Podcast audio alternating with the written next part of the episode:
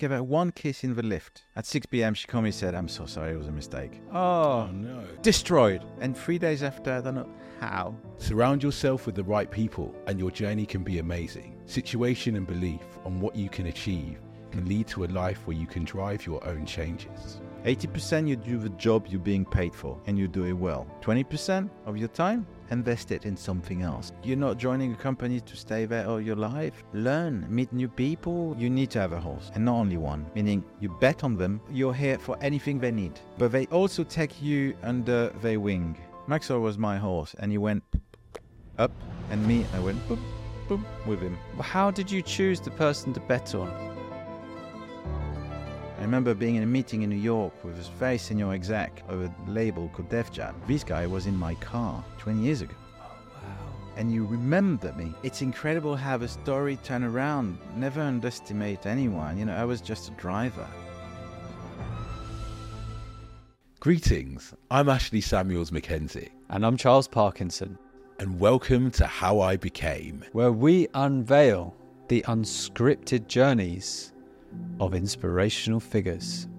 Hi, I'm Olivier Robert Murphy, and this is how I became CEO of Spitfire Audio.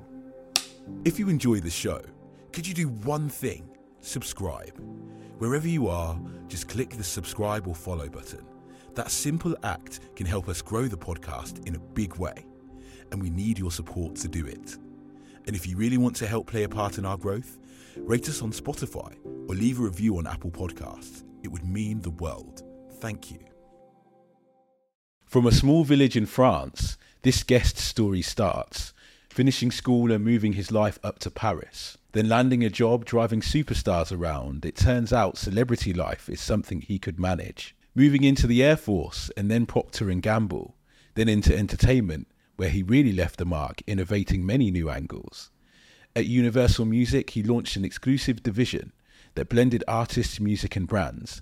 This was a defining moment, future proofing brands' involvements with music culture for consumers and fans. Now we'll set the stage for a man that has made a change to the way artists can grow. Introducing Olivier Robert Murphy, Chief Executive Officer of Spitfire Audio. Well, Perfectly summarized. There we go. Well, we're going to dive into the story with you. This is Okay. the story of how you became CEO of Spitfire Audio. Um, for anybody who hasn't come across Spitfire Audio before, what what do they do? They make sounds, but the sounds that are the purest and the most beautiful possible. It's handcraft. Anyone could create a sound, but only a few talent musicians can produce the perfect sound. Our job is to capture it and to offer it to millions of composers around the world so they could themselves create even further. I see. And these sounds are not just recorded anywhere. Some are recorded at Abbey Road Studios. Air studios, different studio effectively. You know, there's a saver saying that 50% of the quality of a sound comes from where it was recorded and who recorded it. Hmm. And that's why we always choose the best musicians in the best studios.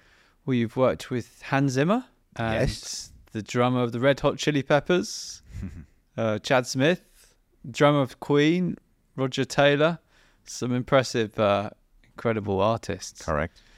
Um, previously, until uh, earlier this year, in May 2023, you were executive vice president of Universal Music Group for brands, Correct. and you spent many years there. So we're going to hear the story of you getting into that that organization, rising up that organization to that role, and then your transition into this uh, your to Spitfire Audio, Mhm. um, which is a real journey. And you're a real entrepreneur, and I think people can will will learn a big lesson from your story in this today. If if they feel entrepreneurial and they're in a an organization and they want to express those entrepreneurial pursuits, yours is a, a fascinating, great story to learn how to do that in a really successful manner with what you did at Universal. Um, it's quite incredible.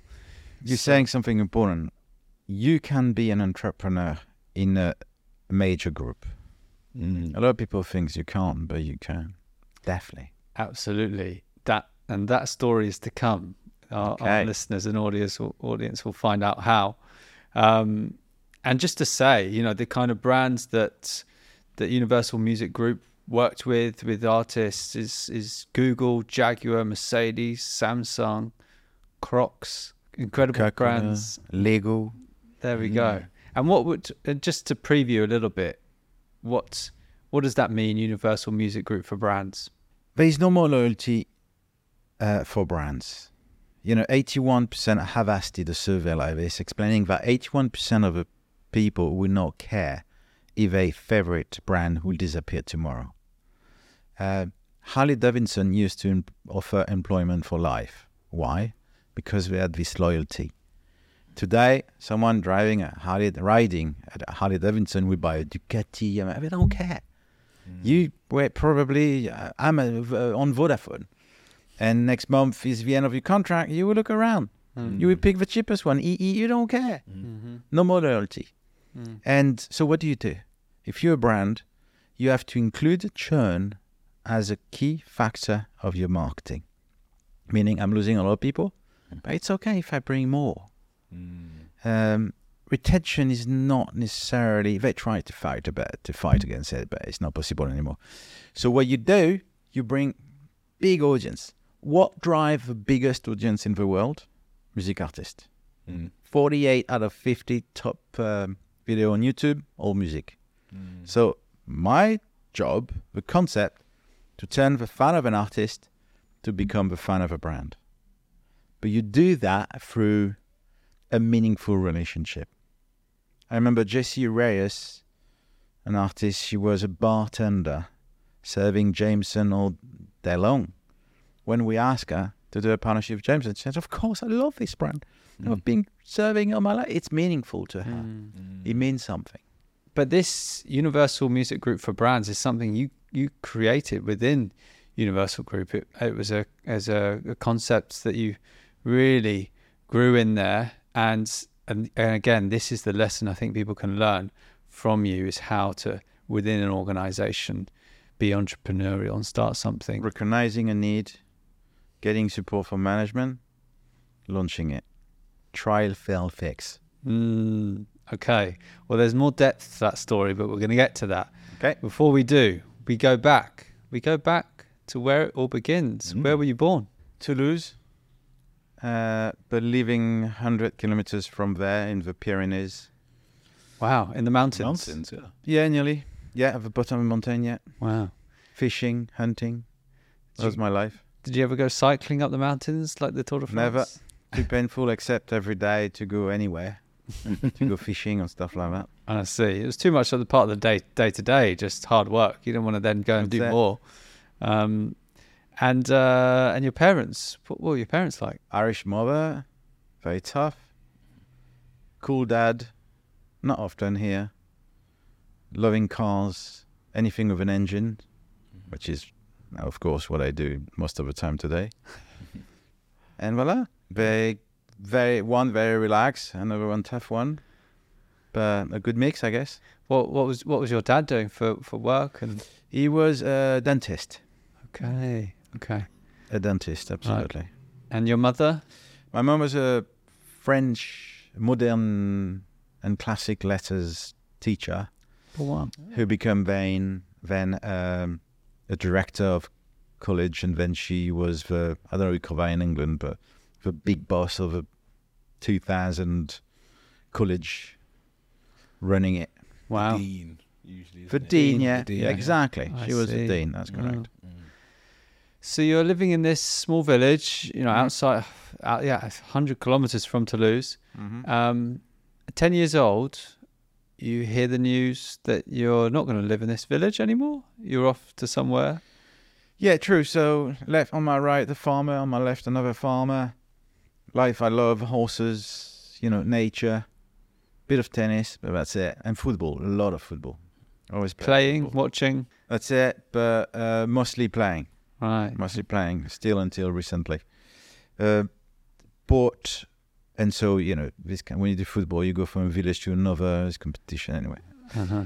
I, I passed on that. And ten year old, yes, I have. Uh, I have to follow the path of my uh, big brother. You call it that? Mhm. and uh, who's going to an institutions which is a boarding school to have the best possible uh, education. And how was that for you?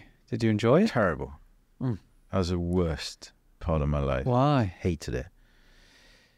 Because some people said it's good, you create friendships. Nah. It, for me, it was just an institution where it was only um, uh, fathers and how you a priest as teachers. Mm-hmm. So very Catholic in a mountain, deep mountain, deep mountain. Wow. Wow. And um, so every Sunday, not every week, by the way, sometimes you were staying there for more than a week. You had to go there. You leave at 5 p.m. your house. You arrive at midnight.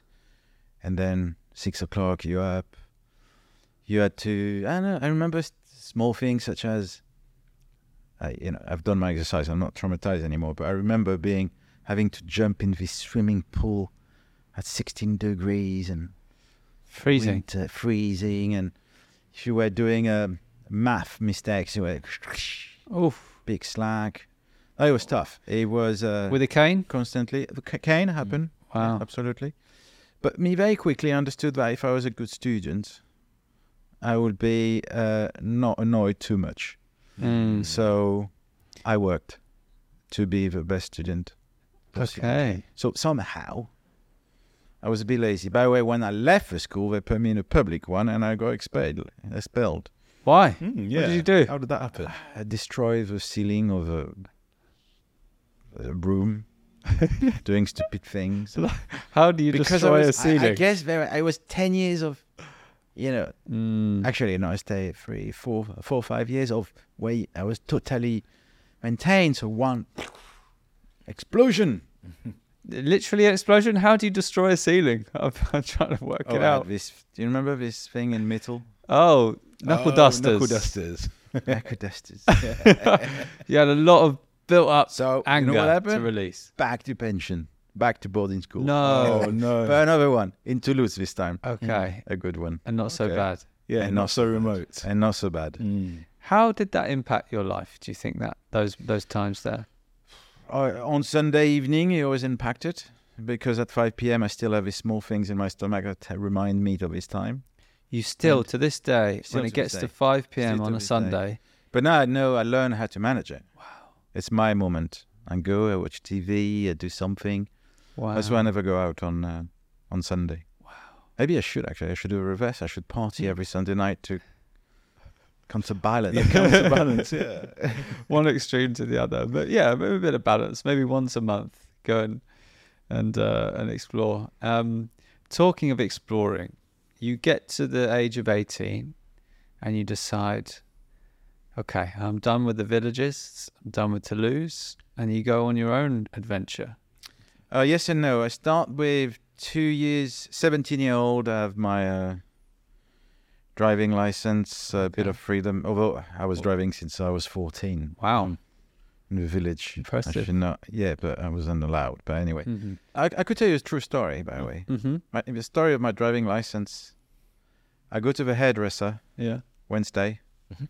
Park with a car. I don't have a driving license. Uh-huh. Park with a car in the small village.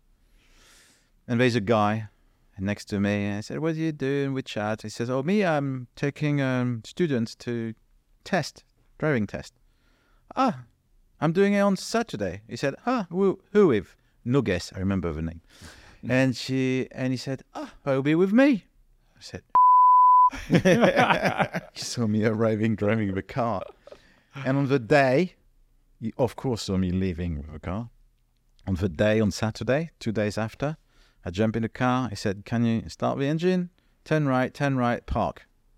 I did 100 yards. Stop, any chat with the lady for 10 minutes. Said, Can you turn around, turn around? So I, I go back to where I started, 15 minutes after, but just chatted.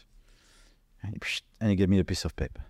no, Just like that. that was your test. That's it. he he basically thought this guy knows how to drive. Yeah. exactly. I don't want to waste my time on Exactly. time.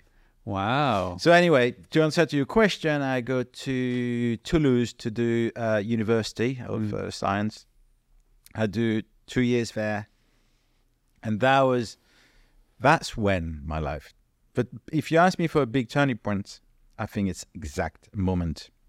In August, don't know the year exactly, but I was nine, 19, 18, 19, when they took 126 students out of a thousand. You know, it's this big university class Mm. uh, selection, and I and I ended up 127. So I'm, I was the first one. I remember Out. walking, Oh, looking oh, over man. board, and I see 126, 27, me. Oh, And we August, and I can't continue university. And that's where I jump in my Citroen 2CV. I still have, you know, this big, the Yeah. dolly, you call it in Yeah. English, the dolly, my dolly, and I drive all the way to Paris, 1,000 kilometers. Find a business school who accept me last minute, and that's the start of a new life. Wow. wow.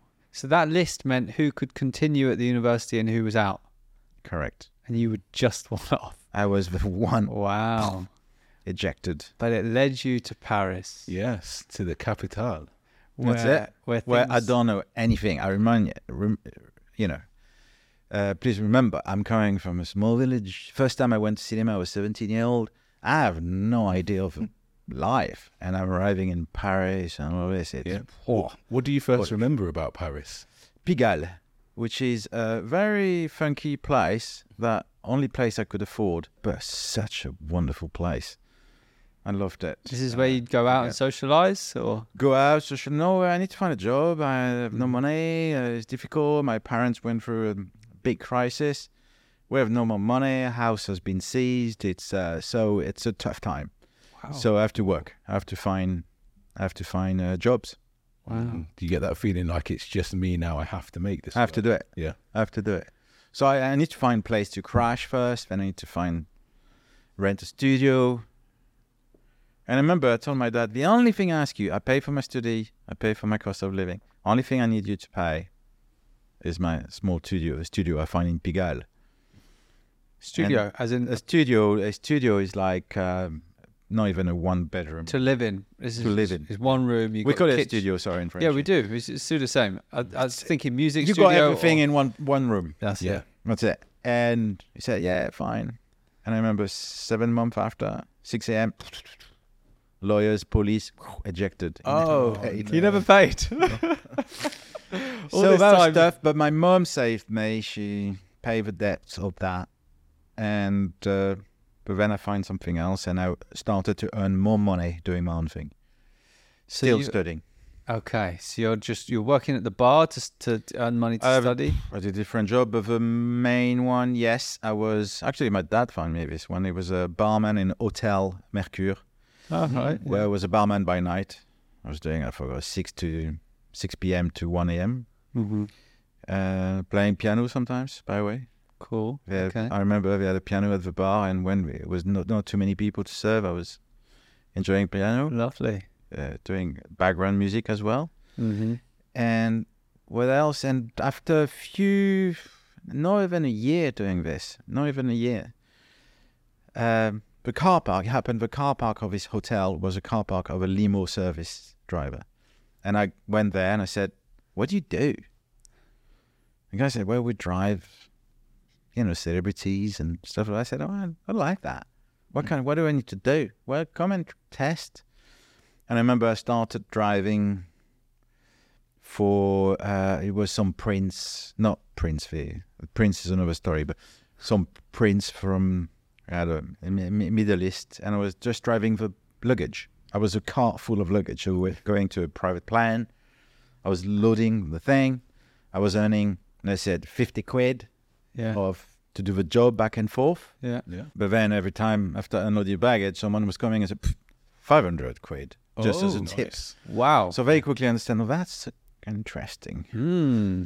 I could do something about that. And actually, I built my first business uh, properly from that because as a driver by then, you paid to do a job. So they booked you. You said, today you go there, you drive this celebrity, or I drove a lot of mm, stars after. First, I was, you know, you, you start low, you do the bag luggage, and then you start driving people, small celebrities, and the bigger one and bigger one until the big ones. Uh, but very quickly I understand when I was driving, someone, a client was telling me, "Oh, I need to go to do some shopping." You go to a shop, and first time I parked, the guy arrived, he give me a park. The guy from the shop came out and gave me twenty pound. Said, "What are you giving me twenty pound?" Well, you brought us some clients. Mm. Okay. Okay. And then I started. Noted. I need to have some tickets to go to opera. And that's okay. Go to opera. I said, there's some clients. They want the best seat possible. Blah blah. Tip. And then I started to build a business around my own business, which was Mhm. just to get paid. Wow. So I built a business. So you're like a concierge. Yes, I was a Yeah, concierge. Naturally- it's exactly naturally. that. Wow. And a driver because I had to learn Paris. I remember I don't know Paris. I Mm. had to learn. I had to drive. Had to. I mean, driver was drive. it My Yeah. it was my passion. My passion. But about Nova City, you know, the Yeah. monuments. Why? Oh, what is this? You have to know. Yeah. Mm. You had no sat nav, no Google Maps. in those No Google times. Map. Nothing. Thing. Wh- What's the lesson from the story so far, Ash? Do you think? I think one of the lessons here is the opportunity. If if you're ready, you can spot extra opportunities, and if your mind's clear, you can really make something of those opportunities. It's also if you don't have a choice. Mm. You know, you have. I think if my parents had paid me everything, would I be who I am today? Probably not. Mm. Probably not. I learned a lot doing that. Oh yeah, when I was in university of Toulouse, I was uh, my first job was to sell um, subscriptions for magazines. You're a student, you arrive. I was at the door. Yeah. All day long, I was at the door. I was saying, "Hey, you coming here? What's your specialty? Oh, I'm studying archi- architecture or whatever. Law. Law. You need to read this magazine Mm. because you're a new student. Fifty percent discount Mhm. for a year.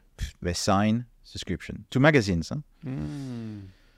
That was good business as well. Yeah. That was nice. So you were, yeah, you were, you knew how to to make. You were learning how to make money effectively, how to survive. How I to didn't thrive, how to know, but I learned the way. Mm. And I posted on LinkedIn this week actually the art of selling. But I didn't know anything about the art of selling.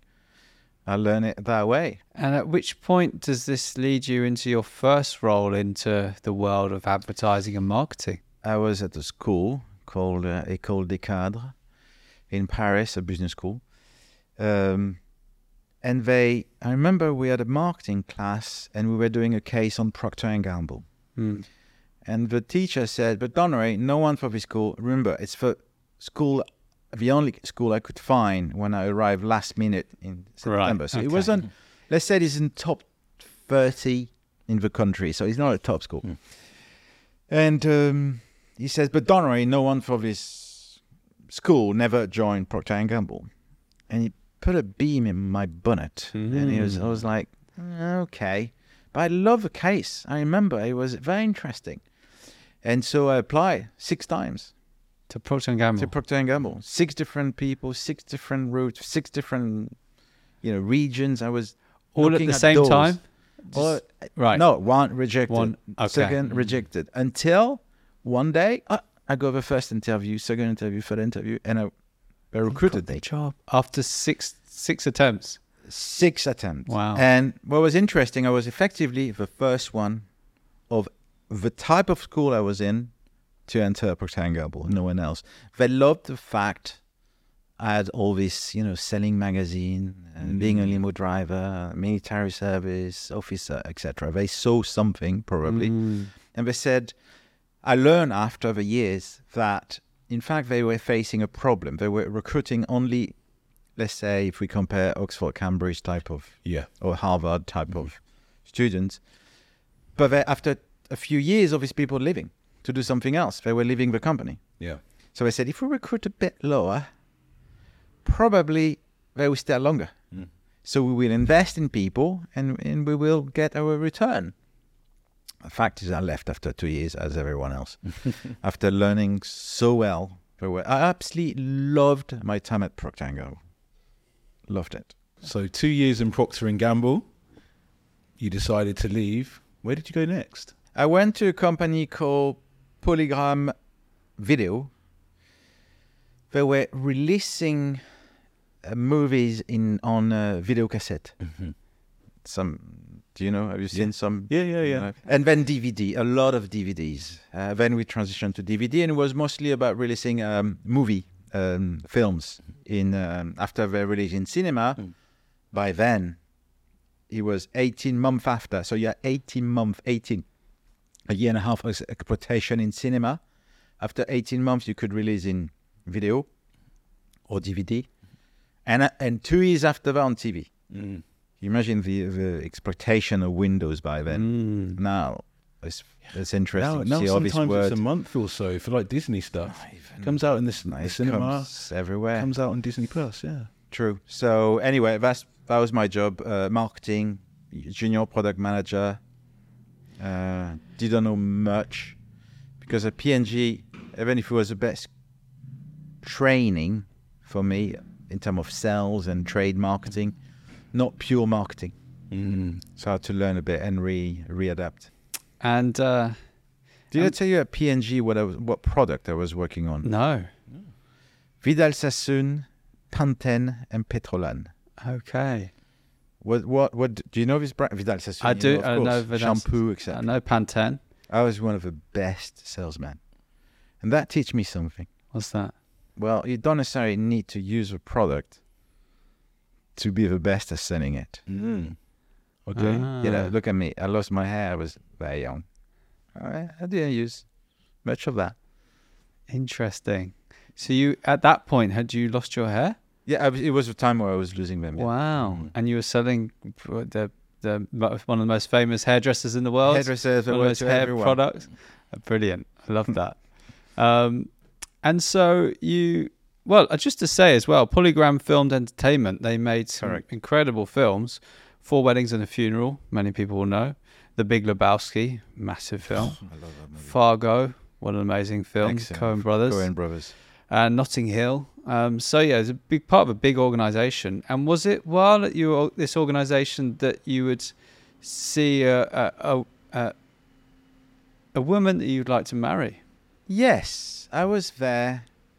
She was the lawyer of the ground floor, or about to be a lawyer. And I was doing marketing, but I was, remember, I was still this guy from the countryside. My Mm. dress code wasn't the best. I was losing my hair. I was shorter than her. Uh, than her. I didn't have all things on my side. I had no money. I mean, and she was this beautiful Parisian um, lady. Let's call her a lady. Mm. Um, a lot of culture. I had zero culture. By the way, she still works in culture. She's part of a BAFTA. She does all of this. Ah. Um, so it, it wasn't an easy win. no, took a lot tough. of time. And I remember I fought for her for a long time. At the beginning, it was difficult because I was engaged to someone else. But after that cleared up, I I, I made um, I made a, a move, and I remember for between three to five months, I can't remember. Every day, I did something. Really? Mm. Wow. I, I like what? What would you do? I was.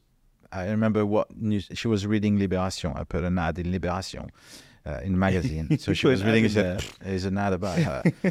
I was. She opening a drawer. There is a flower. You- I was You put an advertisement about yourself. What would about me. Yeah. What, what did it say? No money. Yeah. Losing No, the hair, a- but I've got a It was little a love. poem, or it was something Right. like that. Mm. Uh, she opened a drawer in the morning. She said, "Oh, there's nothing here." Oh, hmm. Today he hasn't done anything. And she opened it. Ah, Ah. he did something. I was always doing something, leave post-it or something. I was trying, trying really hard. Wow. And one night, um, I know lunchtime, I invited her to a horrible moment. I was supposed to check the DVDs in a store to make sure they were well exposed, were released, etc. And I said, "Do you want to join me?" And we went to this huge, imagine Westfield here, this, this huge hypermarket. It was a Carrefour, I think. Mhm. And so we went there and I checked and then I came back and I managed to kiss, give her one kiss in the lift going down to the car park. Yeah. At 6 p.m., she called me and said, I'm so sorry, it was a mistake. Oh, Oh, and you're thinking maybe Destroyed. there's something to have here. My heart must God. have broken. After so much effort. So at the end, but three days after or something like that, so I said, I give up. Enough. Let's move on. And three days after, I don't know how, she said it's me, I think it's her, but whatever. We went to see Aladdin, Aladdin the movie. Right, yeah. In And, the and and another and that's it. It was 30, 30 something years ago. Wow. Actually, it was 30 years ago exactly. 30 years. Well, congratulations. Thank That is you. a, um, a lovely story. And I love the. What's the lesson there, Ash? Mm. Persistence is key. Yes. Alors, that is so true. Mm. I when I was I had an article in a magazine called Marketing Marketing Week in the UK. No Mm. revenue. Uh, I don't know, probably 15, 20 years ago. 20 years ago. Wow. And you're sending a handwriting, just 10 lines of your handwriting. And there was this lady at the back cover of a magazine. There's a photo of your handwriting, and she's saying what she thinks about you. Mm-hmm. Double-edged sword, because sometimes when she doesn't like someone, she will speak more. but mine was actually very positive, and she said exactly that. Yeah. She said, when these guys have been his bonnet, he will not stop until he get it done. Very Good true. conclusion. Mm. You so this is a that was a, a nice love story. Now we have a story of of not so happy memories. You had something that I think a lot of people re- relate with. You had a horrible boss. What was the experience you were going through, um, and and what did you learn from it? I would say that two. There's different level in the word uh, horrible. Uh, my first one, I learned a lot from him, but he was a terrible communicator, terrible manager, um, dictatorial, etc. Something that today would be totally impossible. I wrote again on LinkedIn not not not, not far ago and not long ago had had to deal with a toxic boss because someone, a student uh, or not a student anymore, but ex person from uh, Oxford, uh, told me I've been working for three years with this horrible person. How do I deal with it? Mm. And so it made me think. And the day after, I posted about how to deal with a toxic boss. There are different signs. It's about recognizing it first, because tell you the truth, at the beginning, I didn't know I was. You don't necessarily know you have a toxic boss. You think it's normal. You think it's about how Mm. business life is. Mm. So and and sometimes you're very um, how do you say when you take everything personally? Mm. You know, you You get emotional about it. well no, but you yeah, sometimes oh he doesn't like me, but it's your brain playing tricks. uh-huh. So you better to check first if it's really a toxic boss. If he calls, if someone calls you by night, if someone doing, then yes, probably dealing with toxic boss. What are uh, the signs? Would you say? The signs are um, comments that are not on your work, but more on you. Mm. Um, it's about never recognizing anything you do. Always um, shout. It could be shouting. It could be exasperation. It could be always signs. Uh, he's sending you 50 emails after working hours. You know this kind of stuff. Mm. And uh, always shouting. But you see other people around also be scared when you know this person comes in. Everyone hide. Very likely you're dealing with toxic boss. I see. And and so what do you do? What, what do well, you, you leave. That's a solution. Mm. Uh, but you try to fix it. I remember today I had to deal with one not not too long ago, but it, it was totally manageable, and I was one of a rare person that could manage this person because I was old enough and mature enough to take it and to manage it. I was saying no, putting limits, saying no, you know, talk to me like this, please. I feel uncomfortable with you talking, talking to me like this. So I feel uncomfortable with you talking to me like this. You change the dynamic. It's it's you who feel and uh, or uh, you know putting some limits. No, I will respond that no. I'm it's midnight. I'm not doing it now. Never tell. Thank you. Or um, cracking the jokes in the middle of a dramatic situation. Ah, someone you you crack a jokes. What do you do? Uh, is you think it's funny? Actually, yeah, it is a bit. this kind of things. Yeah, Mm. that's good. Uh, but before I wasn't um, mature enough to, to deal with it. Mm. So yes, sometimes it's difficult. Very good advice. Um, and then another scenario, which I think a lot of people listening are in senior roles. They're on the rise in their career, as you were at this time, and you go for a situation where you you someone who was your boss, you then become their boss. Is that right? How does that go down? Happened to me once. It was horrible Why? because whatever you do in corporation, you have competitions. You could manage your you could manage your employees. That's your job to manage employees.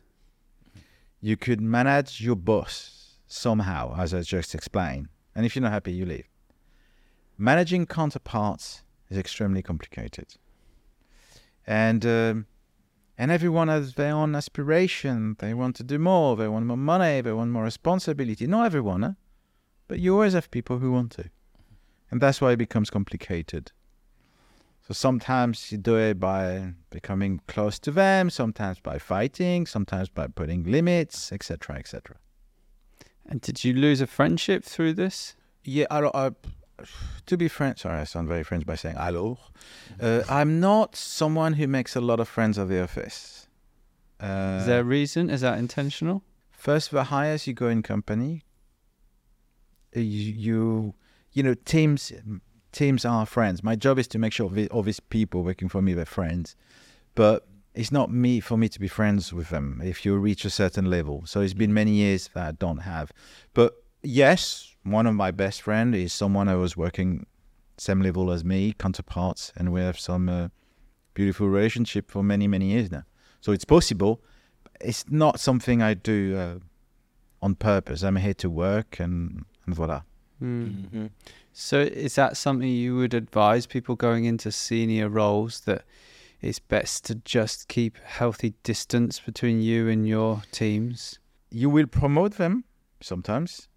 You will fire them sometimes. Mm. It's it's it's work. It's not them. It's what they do. Business have changed. Business transformed. They have a spe- specific set of skills. There is no bad people. There are only people in the wrong job. Yeah. And that's why it's absolutely essential to always invest into something different. Don't stay complacent. So following the story of your career, you get promoted to deputy managing director while at uh, PolyGram Video. Mm. And then your next role starts your journey into a huge music company. Yeah. So n- in between there is a there is um, a slot.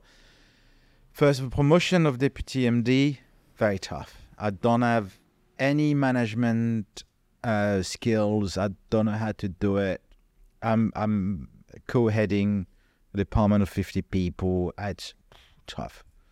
I'm I'm I don't have the skills. I don't have the knowledge. I don't have the reading. I don't have the finesse. I have none of that. What- So I'm learning hard the hard way. Hmm. And what are you thinking at this point? Are you like, oh, maybe I'm not cut out for getting to this level of seniority, or I need to do something else, or what's going through your mind? Never follow that. No. Never. We all have a syndrome of, oh, they're much, much better than me, or I don't know how to do that. Wait, of course. But um, the day you realize everyone thinks like this, the complex of, um, I don't know the word, but of, uh, you know, when you take a job that you should not be there, the complex of stealing a position of someone. But it's, uh, no, the same person, even if it's someone else, they say, no, no one says, that, I'd do it. You know, they promoted something, say, yeah, I could do it, my eyes closed. No. Always, everyone, the Mm. back of, of their mind thinks, "Ew, it's going to Mm. be tough. So no, I never thought like this. I always thought, "Uh, okay, it's painful, but I need to learn about it. Mm. But it wasn't easy. I really suffered. That was that wasn't a good time. But funny enough, it was the the biggest jump in my career in one go, from product manager to deputy MD. That was the biggest promotion I had Wow. in one go, free free level. Uh, poof. Mm-hmm. So someone for someone looking who'd like to get promoted to that kind of role, make a big leap. What did they see in you that what were they looking for and what did they see Well, in they that, took a bet because why? it's a coincidence that the manager, the big manager, was leaving, so they were a big hole. They didn't have people, and they said, well, this guy maybe let's give him a shot. We put him deputy MD, and he will help a new person coming, and maybe it will work. So I guess it was. I was a bit of a. I was already there, so I was a bit of a stability. Mm. Uh, so it's about opportunity. Uh, life decides for you sometimes, uh, but you need to create the opportunity. But life takes it decides for you, and then that brings me to your next point, which is, um, I was doing a good job after a while, and How long were you doing that role? Two years, Okay. and then the headquarter in London said, "Damn, we need to create." PolyGram Video is becoming PolyGram Film Entertainment. It's becoming a big division. So they want to launch in many countries. When we were only a four or five, and they said, "Well, this guy in France, he knows how to do this," and they bring me to London. They brought me to London Ah. to launch the international division, and me, who's from a small village, I end up going to Hong Kong, Tokyo, to open offices. Wow. When I don't understand anything, I upsetted so many people. I was so rude. Japanese giving me the business card me in my pocket, worst in my back pocket. You never do that in Japan. Yeah. Ah, what, What do do you you need to do? do? You keep them in, first. You look at it. You look at the person more than once. You acknowledge their title. You acknowledge who they are. Then you put it in front of you during the meeting by order of importance. wow. Uh, you look at them regularly, and you know. Wow. So they really the card is very important. That's in very- Japan, but uh, every country has their thing. You you never show in a presentation a country better than another one. You can't do this kind of thing. So, it's cultural. Depends. Every country has their own things. But I learned the hard way. Two years, three years after, people tell me, "I was so upset at you. Why? What did you do? Train me." Wow. I even learned when I go to Japan. I was doing a presentation. I was, I learned Kyo presentation no kikai wa itaraki kuiresu, which means you must be very tired. I'm appreciative of you being here in front of me. You know these kind of things. The room goes oh, bam, they're in. You show them Ah. respect. No, yeah. So I learned. I came here and I built this department, and with a a boss I really loved. He was called. He's, he's still a Peter Smith. I don't know what he's doing. I need to contact him. So Pete Smith and Pete Smith gave me my chance. He recognized me. He's the one who saw me in Paris, and he gave me this chance. In the end, it didn't work out because I had, a boss in between him and someone else. He had to put a boss who was a horrible person. We discussed that, and Mhm. so I left after t- saying this person what I thought Okay. and uh, openly. I didn't use any maniers. I was Mhm. a bit rude as well. So I had to go and I, I left. Again, turning points. I thought I was terrible. He ended up being a beautiful thing because he, I was, I left. Maybe I would have stayed. I have friends who stay for many, many years in this company. Me, I was forced to leave because of behavior, my behavior You didn't have anything else lined up. Uh, nothing lined up. By then, I was an expert on DVD, so I find some contract to help other companies to be experts on DVD. But very quickly, they learn it. It became a commodity DVD everyone was using. So my expertise wasn't actually very special, Mm. and that's why I joined Universal Music because they recognized the they wanted to make a business of DVD live live concerts Okay. and but no one understood that. I, I, I was in a company that was just releasing CDs, I see. meaning sound. Me, it Mm. was about booking a venue, put an artist. I remember filming Amy Winehouse, for example, at Shepherd Bush, Wow. to here.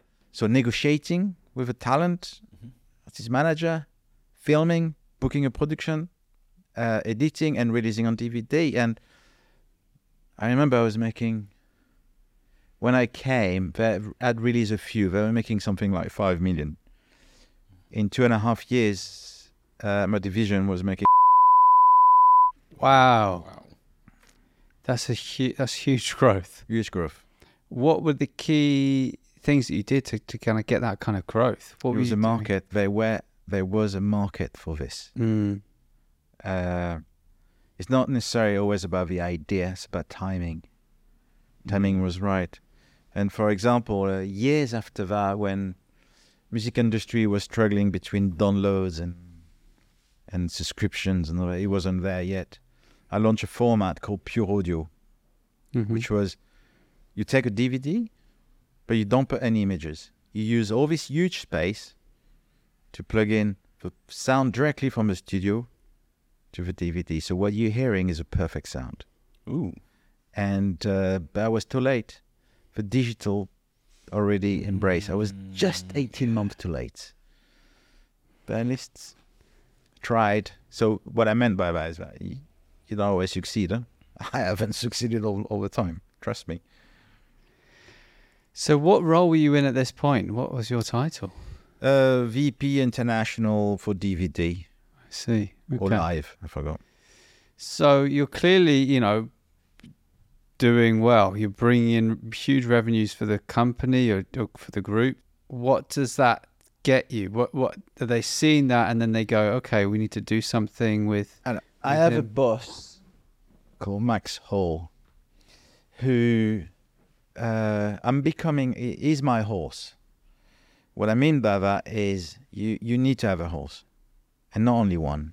In every big company like this or anywhere, you need to have horses. Meaning you bet on them, you become. Um, you're you're here for anything they need, Mm, but they also take you under their wing. Mm, meaning what can i do for you? I'm here to help. Tell me you know. It- they don't have to be a mentor. They could be a mentor. They don't have to be your boss. They could be someone from another division.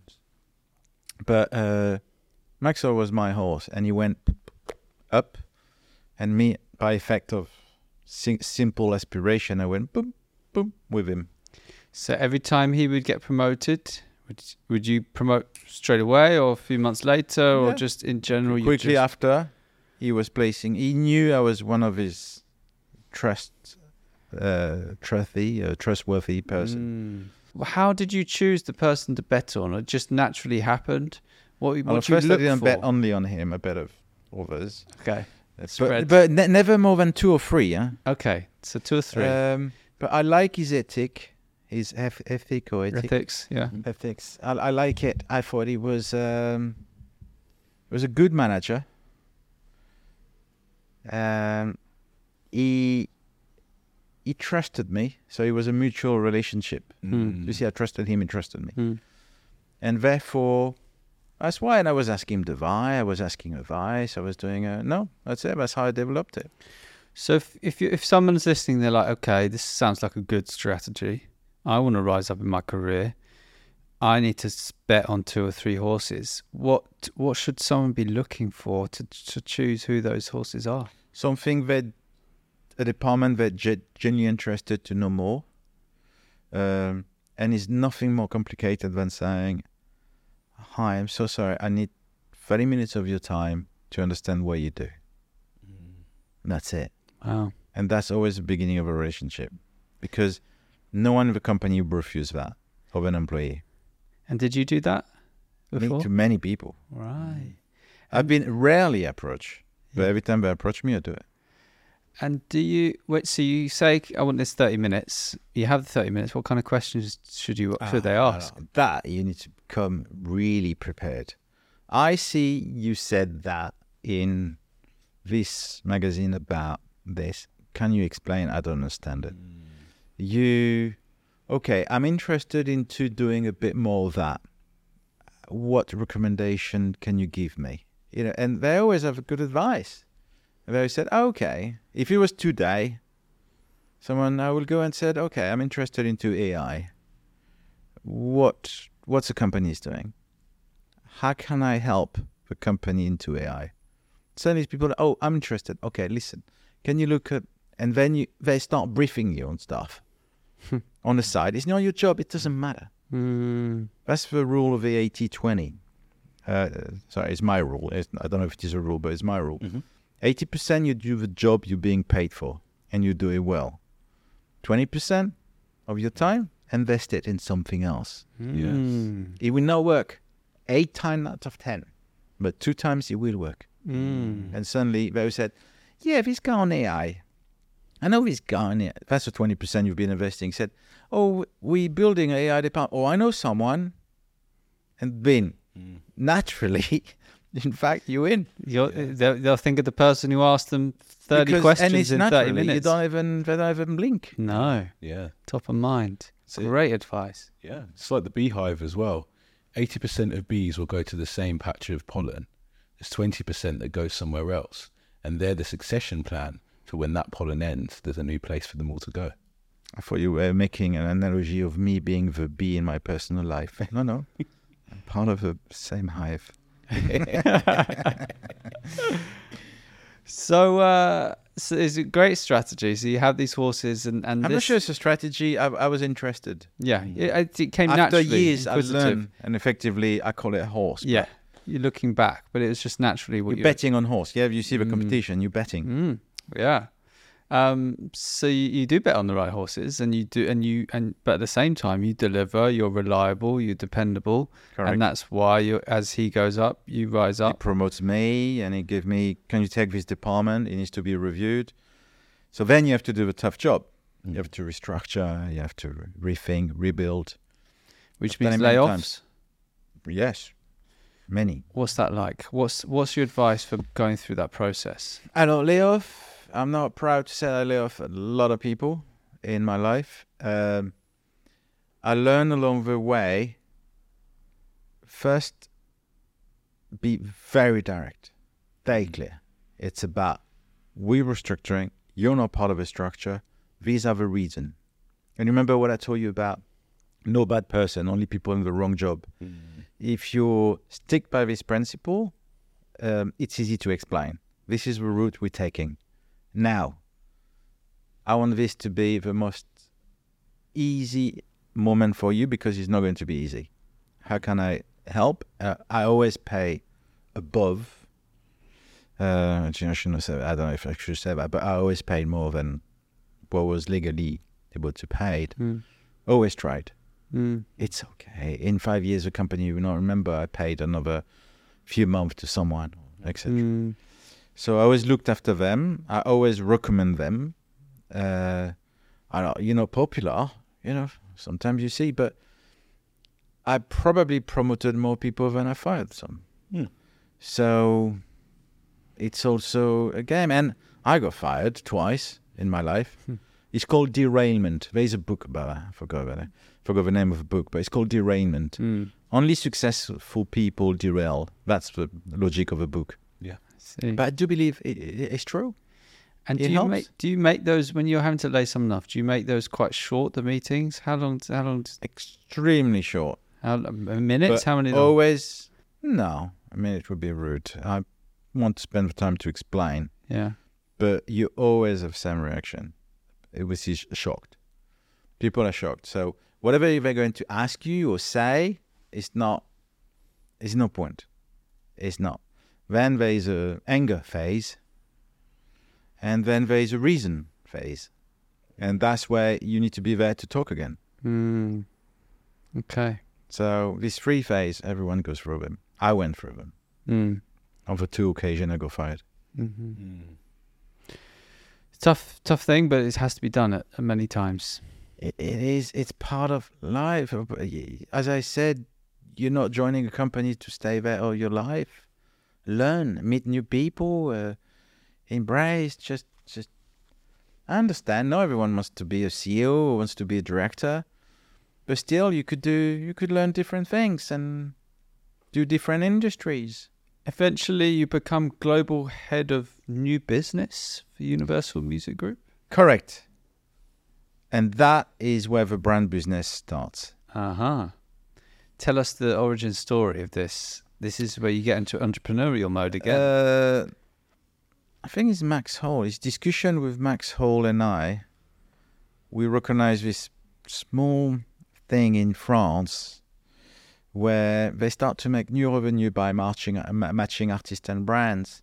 And artists love it because artists makes money by selling CV, uh, CD and then they make money by uh, live concert and that's it. But uh, there's this, we are at the birth of the influencer era. Yeah.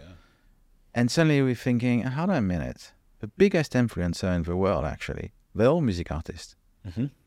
Why these guys that don't work for brands, sports are already way ahead. If you're, I don't know, who are at you know any sports uh, footballers, they're already working in Gillette. uh, Yeah. you know.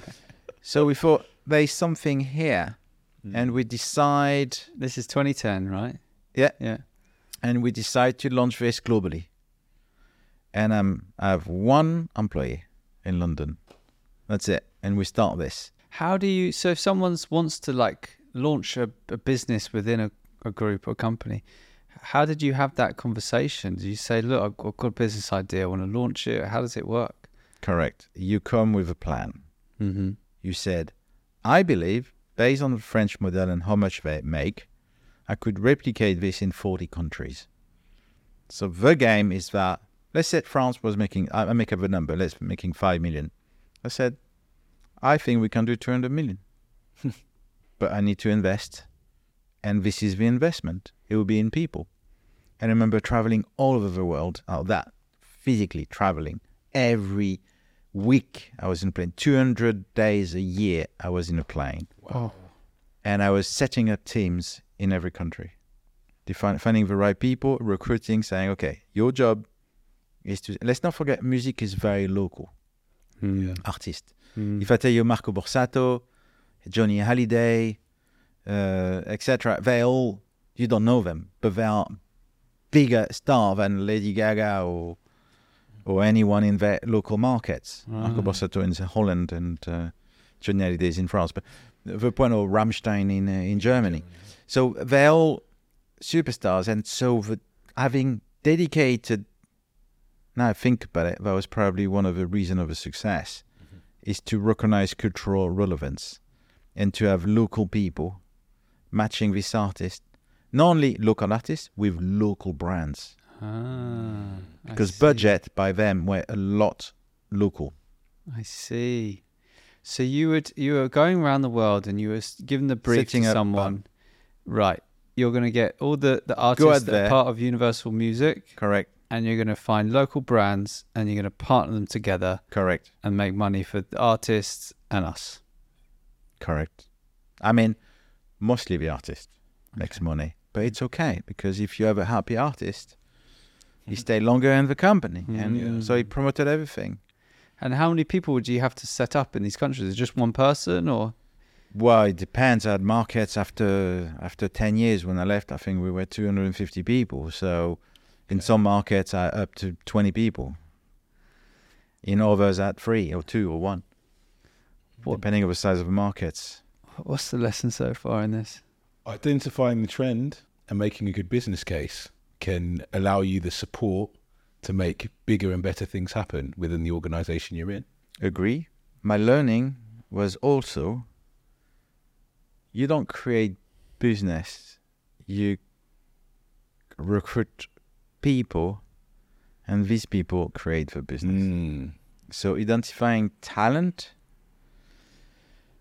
I I I recruited a lot of people, as I said before, and this is a skill I'm quite good at. Mm.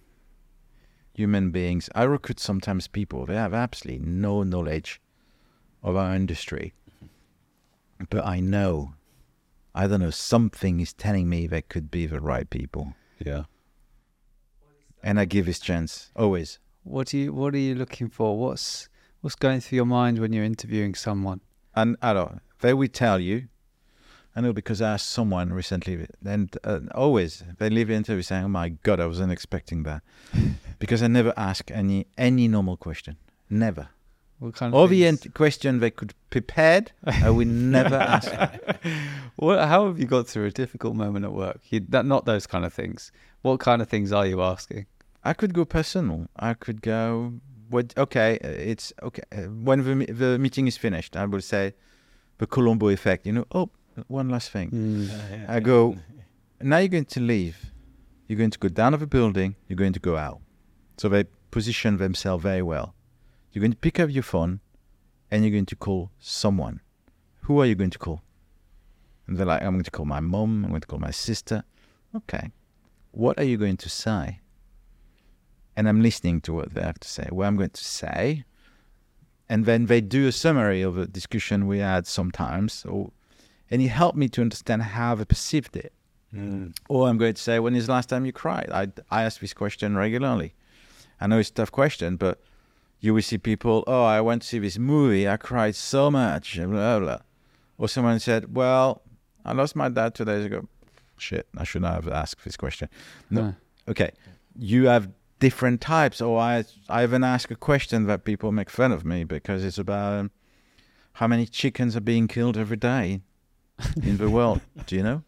I don't know. but if you have to guess, I don't care about the number. I care about how you think about it. Mm. And people will go, well, that is how many million, seven billion, eight billion people in the world. oh, we have we have people vegetarian. Okay, let's remove them. Well, maybe did you forget that there is thirty percent or forty percent of population in the world that cannot eat chicken every day because we're just poor and don't have enough money. You know, this kind of discussion help you to have debates. Mm. It's 176 million, by the way. 176 million. Chicken are being killed every day. Anyway. And then you have this debate about I don't like chicken. I hate meat. It is detrimental to the planet, and you go into meaningful discussions. Mm. When was the last time you cried? I'm not someone who cries a lot, but I cry a lot. You mentioned Notting Hill. I watched again Notting. I probably watched Notting Hill's. Uh, it's like Love Actually. Oh, I love Love Actually. You remember Love Actually? Yeah, I love that film. I love a movie. I cry every time when I'm someone I can't go and I do talks and do in front of people. Uh, never. And um, yeah, but but as soon as you put me a cheesy movie, cheesy, no, I don't like call it cheesy, a romantic movie, I would cry. So probably when I watched Love Actually last time. Okay. What are you looking for when you're interviewing these people um, in terms of their Team fit. team fit. That's the first thing I look at. Okay. Could this person fit in the team? Whatever their origin, background, and at Spitfire Audio, it's a very diverse, which is fantastic because my old job, I had to create it from scratch. Spitfire Audio, I was lucky to join a team which is extremely diverse. Um, but so whatever the background, the origin, the, the studies, could this person fit in the team? Because the team is about working together. That's why it's another debate, but all this notion of working from home in the creative industry. So, what what are your biggest lessons from that journey of, of taking something from an idea to turning to, to generating? Uh, how much was it by the end? Around this one, because it's still actual, I keep it, but it's in a hundred of millions. 100s of mm. millions. What are the big lessons and learnings from that experience? How to make something like that successful? It's never an easy journey, but it's a fascinating one. Surround yourself by the right people. Correct. I have a right team. I always respected my team, but they always always respected me. Um, and my lesson, which is a bit bitter, it's about in this kind of groups, whatever the group, manage your boss. It's part of a job. You know, sometimes sadly, you could spend up to 30% to manage upwards. Uh, which we come we come back to that, but it's one of the reason I didn't choose to join another big corporations in my last change. Okay. Before that happened, you go through something, you know, while while growing this division and and, and the, the the stresses and strains that come at, from a from a work perspective, often from a personal perspective, people are going through difficult things. And in 2018, uh, your mother passed away. No, it was sooner. It was sooner. Oh, was It was yeah, sooner. 2012. 2012. Okay. when she passed away. Yeah, a lot of that. It depends of your personal belief. It's true. Um, it depends of situations. So yeah, it's not a pleasant moment. That's for sure. Uh, difficult one. Also because being a father myself of three beautiful children, it's about. I was confronted to two situations. The first one, in my career, all along the way, I always have this plan B. Plan B was if anything, if the worst happened to me, I take my car, whatever it is, drive to South France, and I stay with my mum. and having this plan is your safety net. Mm-hmm. And I was very comfortable with that. I took maybe probably bigger risk because I knew that I had this plan B. And this plan B suddenly goes. And also, that's a professional point of view. And from a personal point of view, you are the next in line for your children. You don't have this air cover anymore for them. So you become an adult somehow. You have to behave like an adult for them. Mm. Uh, so when you lost your parents, that's what happened. And so um, it was that realization. And then when I said about situation, you know, she had Alzheimer. It was it was complicated, very complicated. So sometimes you think, okay, it's also um, maybe it's a relief for her. And finally, it's about belief. So situation and belief. Belief because I read a lot of book about around that time when that was happening about life after death. You, you there's hundreds of them, and it made me a lot more comfortable about what's next. Mm. It's it's a personal belief, but mm. being me reading a lot. And when I said a lot of books, I read a lot of books about that. I have my own belief, and it makes me very comfortable. What is your belief? My belief is that yes, there is a life after death, and that she will be there waiting for me. If I summarize in short. I'm interested to expand. What in what form does the life after death look like from your perspective? It's interesting. Well, you know, these people that came back from uh, the death, they were declared death, and they all leave the same story. They go, uh, they go, they go above, they float, they see the light, the light, someone is here, and sometimes they're dragged back, you know, Mm. all that. Mm. But I let you discover your own belief by reading all his books because it's not, it's not someone telling you black and white. It's about reading a lot of them that give you your own belief. Mm. Yes, yes, and that's it. Yeah, it's it's for for you to explore and imagine and and see what resonates with you. I guess. Correct. So, um, you do get to the the end of your time at Universal Music, uh, and uh, why do you make the just decision to change? it wasn't been my choice. I um I mean it wasn't directly my choice. I had the chance to grow further, um, but it meant going to America. Oh, Mm. so they offered you a different role, promotion. It was You know. yes, they said it's been in discussion many times, and it didn't happen because I was my two feet on the brake. Why did you not want to go to America? I like my life being away from senior, very senior management. Mm. Um, physical distance makes also, also easier, time difference, etc. Um, I like a bit of independence, which that was giving me. I managed to invest in all the money I had. I could put on the side in Mallorca, in a beautiful place. Oh, whereabouts in Mallorca? Oh, it's in um, uh, Puerto de Sóller. Sóller is a beautiful village Oh, in the no Sóller. northwest, which is next to Mm, Deya.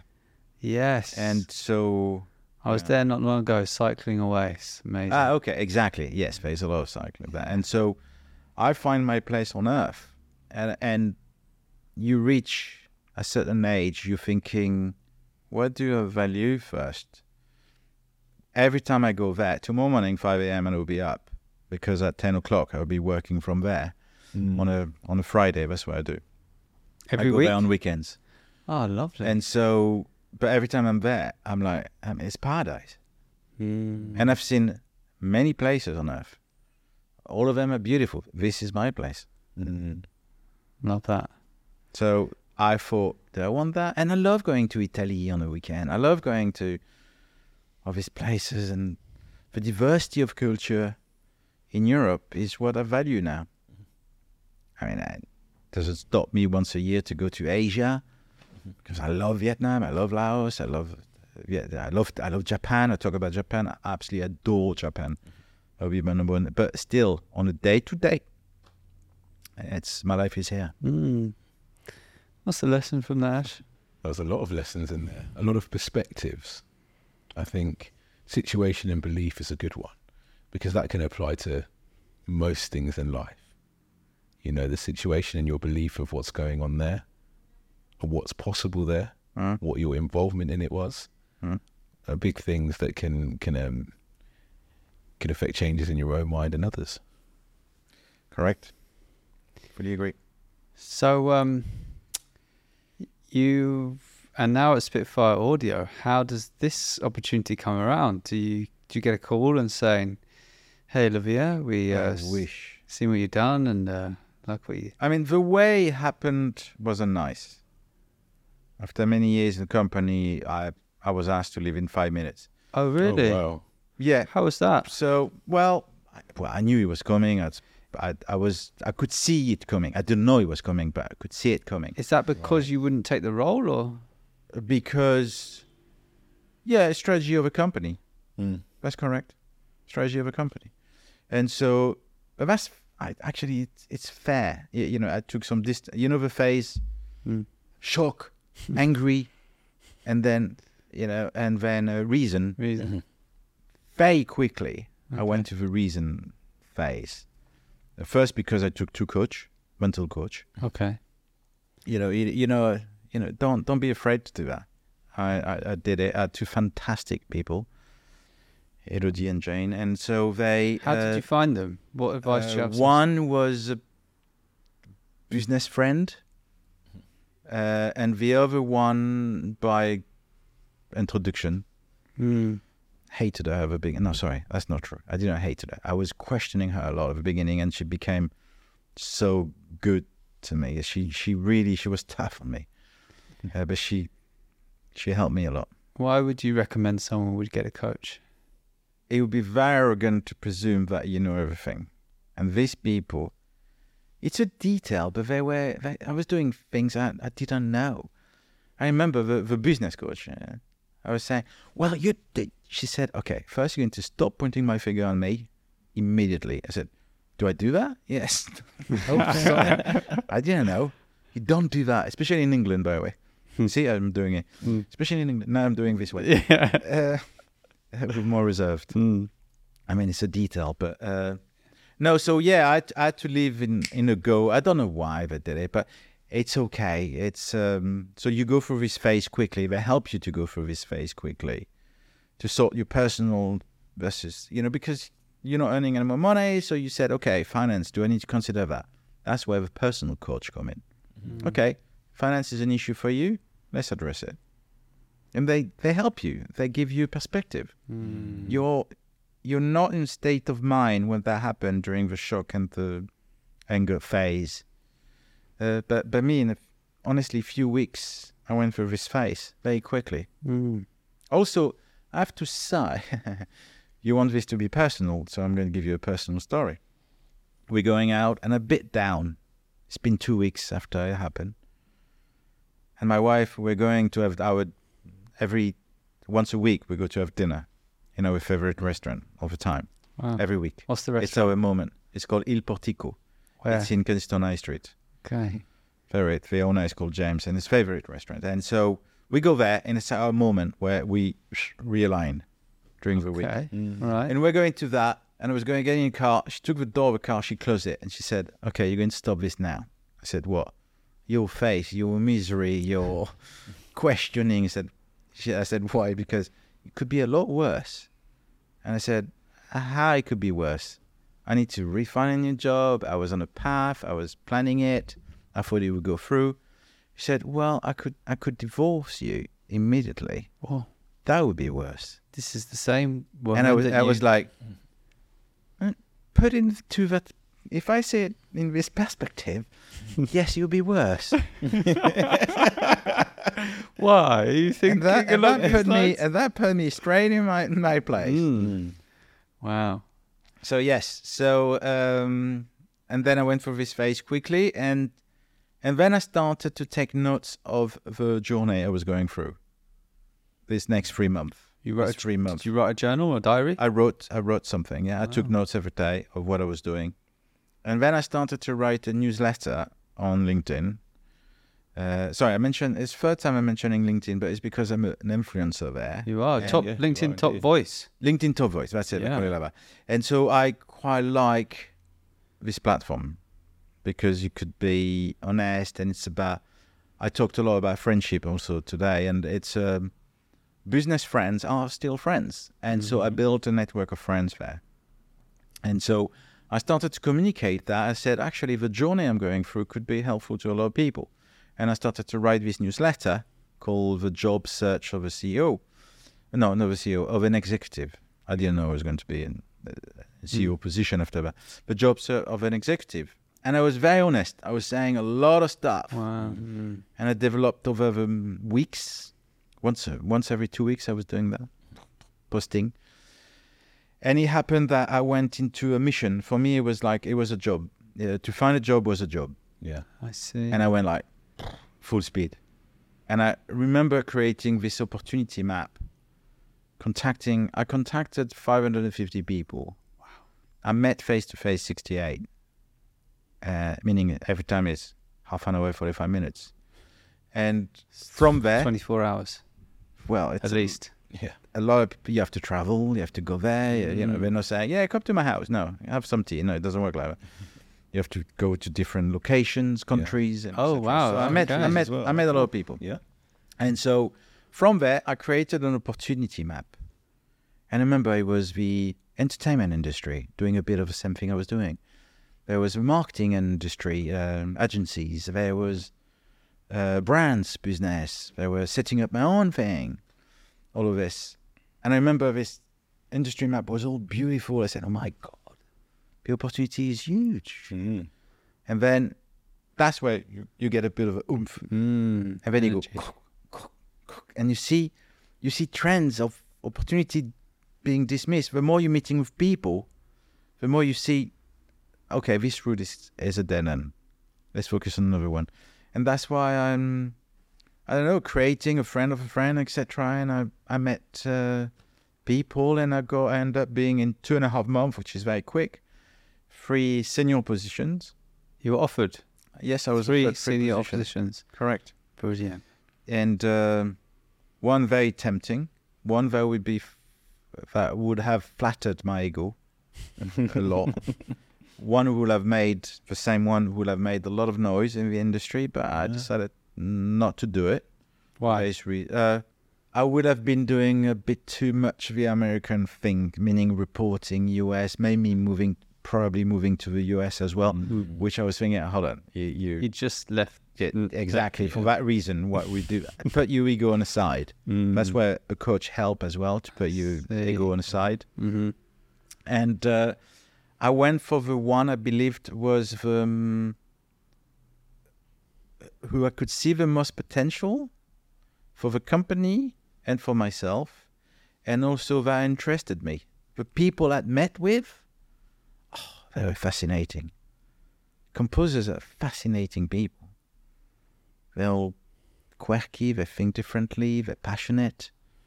You make them talk about a topic, you're like, this is fascinating. Mm. And so that's why I picked that. Lessons. I, I really like the, the element of of the mind map, putting everything out there because oftentimes we try and hold so much in our heads, we don't take time to stop and smell the roses, as they say. And when you're able to put that all on the wall and look at it all, you say, "There's so much opportunity here." I- When you said putting it on the wall, you hit me on the head because I actually printed them in A3 Mm. and I put them on the wall and looking at them give you some perspective Yeah, of what the, what world there is out there. that's it. Mhm. But I, I also built a software during my search. Okay. And when I woke up in the morning, I was bing, bing, all this flashing, these red things, follow up this piece, this person. You need to, you haven't spoken to this one for a while. This, uh, you know, it was, uh, I built a tool to Very help me cool. through this. I love that. It's just it's it's taking taking your your situation into your own hands, taking responsibility for it, and going. There's nobody else that's going to fix this but me, and therefore I need to get to work to to do what I want to do. And you you did that. And I also forced myself, I mean, it's again, for Elodie, my coach, who was telling me, okay, what have you done for you today? So I decided to go back to golf, which I wasn't doing for many years, since I was a kid. So I decided, okay, let's do golf. What did that do for you when you started that? Uh, golf is a life of deceptions. The golf is, before to be good at golf, it's tough. So I learned gol- that golf is also a journey in itself. um, it's, you know, you could play crap for it, 17 holes, and the 18, you do something magic. You forgo everything over pain, Mm. which is kind of what life is about sometimes. Yeah. It's about recognizing this moment. I call it at, um, on, I did an, M- I forgot to tell you, I did an MBA in between. I went Mm. back to study uh, in between at uh, Universal, man, and it was a Universal. I went back to study, and I took a class, an elective called CPM, Creativity and Personal Mastery, Mm. Mm. because again, I'm not someone who takes the time to think about myself, and I thought it could help me. And one of the things I learned there, I learned many things, but one of the things is little little miracles. And we don't recognize this in our life enough. We take them for granted. We only recognize the when it's not working well. Mm. But for example, when I came here, I found a perfect park, parking spot. You might think it's ridiculous, but my life could have been held running around, taking a ticket. No, I find this place. This is a little miracle. I thought about it before. I thought eh, maybe there would be a miracle. It is one. I've made it. Mm. That's it. Just appreciating the small things in life. And Gratitude. things. Mm. Gratitude, indeed. That is correct. So you start this new role at Spitfire Audio. What Yeah. do you do in your first first week, first month? I remember before starting, I put this book, and uh, it's something I always said to anyone starting a new job. I tell them for the first two months, you keep quiet, you take notes, and at the back of your book, every new idea you have, put them there.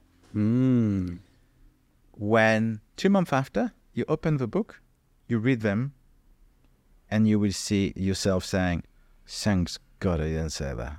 because, because when you start a job, you don't know. No. You think you know, but you don't know anything. You're in your industry, in your position, etc. Learn first. Be humble. And I wanted to apply that for this role. Fact and truth and matter. I didn't have time to do. it. I had to take a decision very quickly because the business needed some tough decision. But there is one thing I stick to. It was to meet every single employee, hundred and something of them, one to one for half an hour. Wow. And I did that non-stop, like, you know, take seven, eight die, And what did you learn there. from doing that? everything. I learn, I learn about them on a personal and professional level. Um, I learned about the company, about what worked, what didn't work. People are very vocal. If you ask them a straight question, they give you a straight answer. Mm. Why are you not happy here? Why are you happy here? Give me two words on this person. They're managers sometimes. Two words, not three. You learn a lot about everyone. And um, that's, if you put that in your agenda, you already have one or two months sorted. Yeah. Mm. And what decisions have you had to make?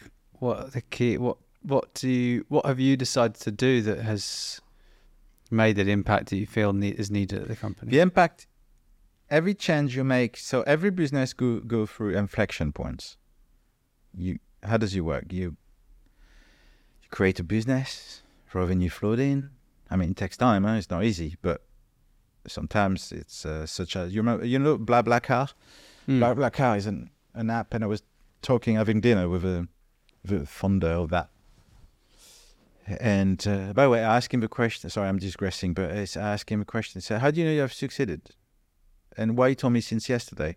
He said, "Because yesterday I raised 487 million." I said, "Okay, yeah, we could say you have succeeded." Not bad. But anyway, he told me also that he he, he launched in uh, during 11 years seven different business model. So it's not always easy. But anyway, business mm. you create it, long way, short way. Sometimes it goes faster.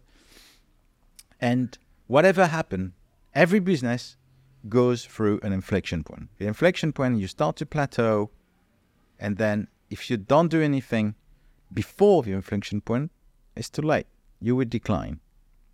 And um, most business go through this. So it means you need to reinvent yourself all the time, launching new new initiative. We talked about new business, and if you do that, you plateau, you lo- continue to launch, and it, that's what we call the S curve.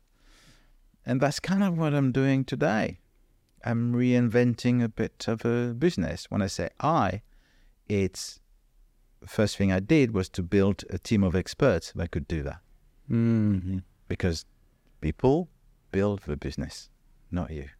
I love that. Yeah. Well, I I'd love to hear.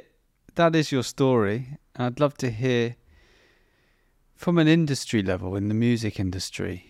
What is the change that you would like to see in in the music music industry that you're passionate about that um, you'd like to see changed? I'm a passionate of music industry. I was a drummer for many years. I was on the truck during the Notting Hill Carnival, playing for eight hours in a row. I was doing gigs with sometimes hundreds of people, thousands of people, sometimes no one. Uh, I worked in music industry for many, many years. I'm a passion. I'm a, I'm a. You said I'm passionate. For me, I was at this idea very quickly in my career, which was to work in something that. Uh, okay, I'm going to go personal. Working is not something I thoroughly enjoy. Working for me is also a way of living, a way of earning money, etc.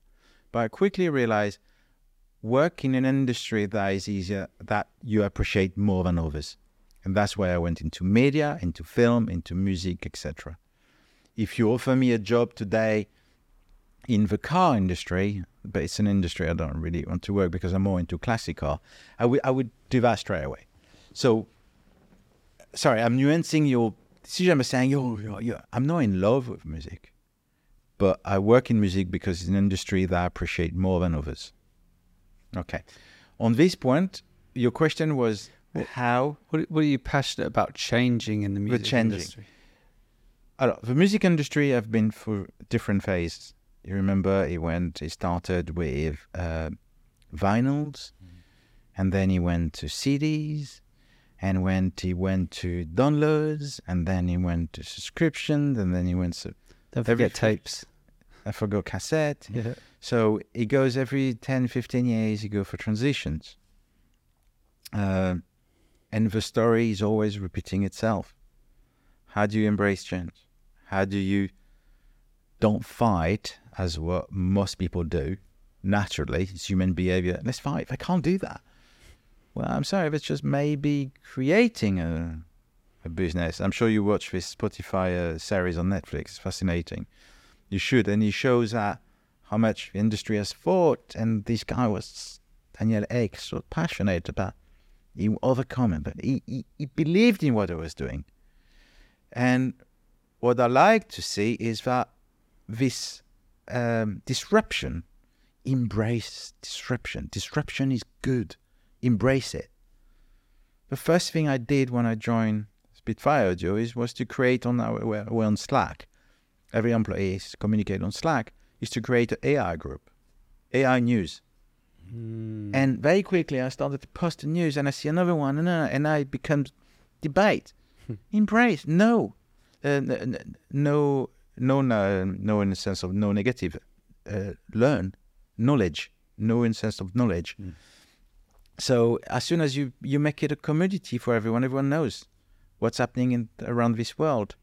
So I do believe disruption will be quicker, faster. Do you remember the metaverse? It took forever to be launched. This now we call it the metaverse, metaverse. But it's uh, you know embrace all of them because for sh- sure it's hundred percent certain. The more you embrace, the more of them will succeed. And uh, I could see AI how quickly. Did you use ChatGPT when you prepare these questions?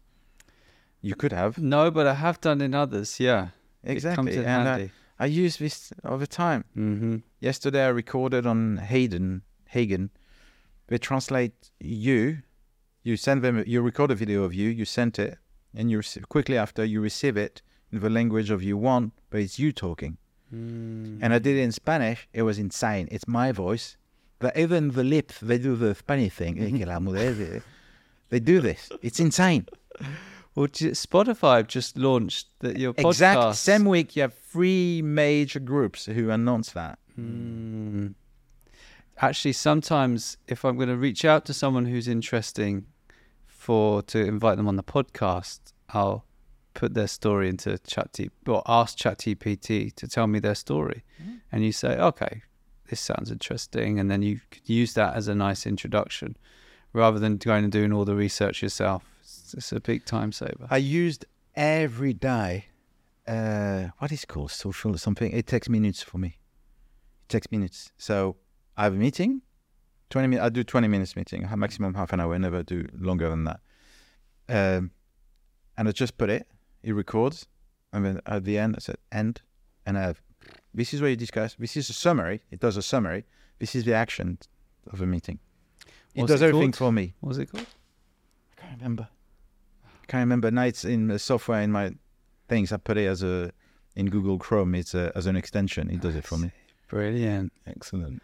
It's fantastic. Mm, Make my life so easy. okay. Well, that is the story of how you became CEO of Spitfire Audio. Thank you for, for sharing it. My Um, pleasure. uh, I'll share a little summary of the story and then we'll I share. had, I had one question as well. Mm. Thank you. And that was so if you could bring all together all the leaders that work within your industry now, what do you think the most important topic to uh, to discuss would be? It would be AI. Mhm. It would be AI. I mean, at Spitfire Audio, we are at the source of music. We Mhm. we go and record musicians note by notes. We cut them. We have, you know, for six to nine months, we make the perfect notes. To an extent, uh, last week I was uh, recording in the studio and I saw this guy, Noah Goldstein, which is a pro- product we're going to release soon. So maybe I shouldn't say. And anyway, he was recording da da on on the snare Mm. da da, and I was there for an hour, and the guy was saying da da, and I was thinking, is he going to stop this thing? I didn't know, and I saw, I saw someone saying, "Stop, we got it." What what what what, what you got it? Did you get? perfect note. perfect What snare. about the 100 before that or the 200 Yeah, exactly. before that? Exactly. That's why it's handcraft. So we are the source of music. We're capturing the perfect sound. So to allow like a, a cook will create a perfect recipe with new ingredient. But for composers and music makers, we give them perfect notes so they could match it and make it perfect and, and promote even more composition uh, composition further. And I love that. Um, at the same time, AI could disrupt that. They could set the creative perfect note. I don't think they necessarily can, but so wh- where's the limit? Wh- where do you embrace AI or do you fight about it? I would love to meet with everyone and saying, well, you know, auto tune is it not AI somehow? Mm. You've been using auto tune for how long? You know, so where's the limit? So AI, for example, I have this idea of uh, AI could help composing if you if you do da da da da. AI could predict the next movement. We just launched first violin, and uh, they they do that to an extent. They they create based on how quick you fast. They could predict the transition of the next note and make it. That's AI. That helps you. So if you promote even further creativity, yes. So that's what I would talk to them about. I would sit down around the table and said, guys, embrace it. It's good. And I just want to cover off something we haven't covered yet about Spitfire Audio. So, so you crafting the perfect notes. How did then? What's the use case? Who uses it? What kind of people uses it? What for? Most of what the Hollywood movies use Hollywood Spitfire audio. movies. Most of them, but but mm, I mean, hundreds of composers in the world use that. So when they're making their scores for a movie, for example, and they want a big a, a crescendo, or uh, they- they're making the they they use your We we released first violin uh, recorded at Abbey Road last week, and there's this guy called Dracus. If you look at it on YouTube, he, he, in in an hour, just using on a small keyboard like this, yeah. when you press, you have 30, one note, you press one note, you have 30 violins playing Abbey Road, okay? With that, he created a track. Honestly, I have music in my head. It's so good. Wow. But so that is one usage. Another one is my daughter, Louise. She's a singer songwriter. She downloads stuff from Spitfire Audio. And because we we have some free sample to support the composer community. And so they she goes there, she downloads. She has two choices when she composes music. Either she go on a piece of paper, she writes every note, then she book a studio, then she books her friends that uh, you know and pay them to play guitar, drums. With a hard drive, she give it to a producer who's going to make the label, and then she can release on Spotify. Or she downloads a few instruments on Spitfire Audio, over score. She put them together. We we give her the plugin by the way to do it, to mix it, etc. And uh, she releases a song straight in. Mm. So there's different usage. We provide the solutions to billions of music makers because the creator economy is 1 billion people. But at the same time, we give a very sophisticated, perfect sound, the, the roll rolls of sounds to composers who wants to create the next lyrics of uh, the next big Hollywood movie. Brilliant. Mm. Love that. So whether you're listening to a track on SoundCloud later or going to see a movie tomorrow, you quite possibly could be hearing Spitfire audio. I'm going to quote you in every meeting I will have now, repeating exactly that. Love that. Um, okay, well, that is the end of the story. It's been a pleasure. I think to summarize one of the key lessons from your story is that I really think it's a, it's a great story of entrepreneurial spirit throughout your life. You know, from selling those magazines to getting out there in the bars or getting into Paris and getting a job in the bars and just then going and speaking to the chauffeur company. What do you do? That inquisitive nature has just has been a real core theme throughout your life and has led you to opportunities and you you take responsibility for the situation and you you look at the opportunities around and you you discover them you find them and you create your your own path and uh and uh, I think it's very inspiring for people to to want who want to change in their life. They want maybe a different career. They want to get into another career. They want to start a business. They want to launch an idea within a company. That kind of attitude people can really learn from. Just be inquisitive and get out there, ask questions, and and things happen. yes, two things in what you said. Sorry, uh, you want to maybe to conclude. Please, no, no, no. The music industry, I had no idea I was going to be such exposed. But when I became a limo driver, most of my clients were stars, superstars. Mm. things Christine Jones, Bee Gees, Prince, uh, Madonna. I drove all of them, and I had no idea. And for me, who was not a music fan of nothing, they were just clients. I, they don't care. They were human beings, and so, but that gave me the first touch of a music industry. And twenty years after, I remember being in a meeting in New York with this very senior exec of a label called Def Jam. Hmm. This guy was in my car 20 years ago. Oh wow. And I reminded him, and you remember me because we're, we're driving the Bee Gees by then. And, and it's incredible how the story turn around. Never underestimate anyone. You know, I was just a driver. He had no idea I was doing this to pay my studies and do something else. Mm. But he treated me with respect. And uh, you never know. And when you said something about, we talked about employing, I remember the last thing I said to people when I have an interview, I told them, I hope you're going to be the chosen one. But remember, we are just creating an opportunity. The, ultimately, the decision is yours. You're going to decide if you want to join. And I always ask them, are you sure you know everything to make sure you're taking the right decision? Mm. That's the last thing I always said to any interview I have to final candidates. I want to make sure they take the right decision for themselves. Love that. Fantastic advice, as always. If you're not following Olivier on LinkedIn too, there's a lot of wisdom on there. We're going to end with a poem. Gonna end with the poet. I'm excited. I'm all yours.